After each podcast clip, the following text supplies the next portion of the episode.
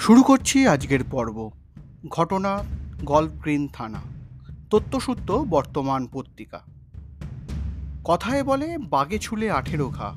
আর পুলিশে ছুলে? পুলিশের ছোঁয়া তো ছায়াও মারাতে চায় না মানুষ। আদালত, মামলা, বিচার প্রক্রিয়া এড়িয়েই চলতে চান। অথচ গল্ফ গ্রিন থানায় সেদিন সম্পূর্ণ উল্টো পুরাণ। পুলিশ যতই বোঝায় যে সামান্য বিষয় অহেতুক মামলা মোকদ্দমার পথে গেলে বেজায় ঝক্কি। কিন্তু সবসময় ধর্মের কাহিনী সবার পছন্দ হয় না। এক্ষেত্রেও তাই হলো। অভিযোগকারী জেদ ধরে বসে। আচমকা রঙ্গমঞ্চে প্রবেশ দ্বিতীয় এক ব্যক্তির। বোঝা গেল তিনি হলেন প্রথম ব্যক্তির প্রতিপক্ষ। তিনিও অন্যায়ের বিহিত চান। অভিযোগ ঠুকবেন মনস্থির করেই থানায় এসেছেন। শেষ পর্যন্ত হার মানলেন গল্ফ গ্রিন থানার পুলিশ আধিকারিক। দায়ের হলো দুই পক্ষের অভিযোগ। হাতি ঘোড়া কোনো বিষয় নয়, সমস্যাটা গাড়ি রাখা নিয়ে। পার্কিং প্লেস নিয়ে বর্ষার সূত্রপাত হয়েছিল দক্ষিণ কলকাতার একটি বহুতল আবাসনে। একদিন ঘটনার শুরুটা হয়েছিল ঠিক এইভাবে। রাস্তা কি কারোর একার?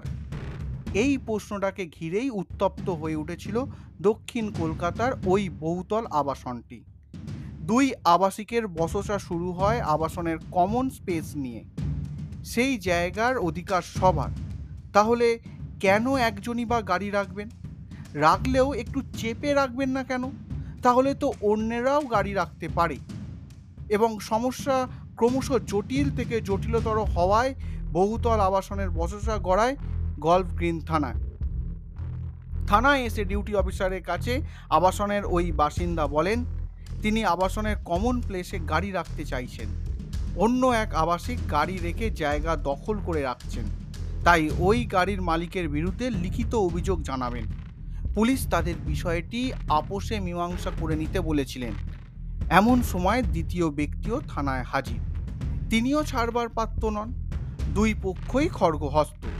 অভিযোগ জানিয়ে তবেই বাড়ি ফিরবেন। মিটমাটের রাস্তা মাটি হয়ে যাওয়ায় থানার আধিকারিক করলেন, দুপক্ষ যা চাইছে তাই হোক। তারপর দুজনই দুজনের বিরুদ্ধে অভিযোগ ঠুকে শেষে ক্ষান্ত হন। এই রকম থানার ভিতরে কিছু রহস্য রোমাঞ্চ ছোট গল্প দিয়ে সাজানো থাকবে আমার এই নিবেদন। থানা থেকে আসছি। প্রতি বুধবার, ঠিক রাত এগারোটায়। শুনতে ভুলবেন না কিন্তু।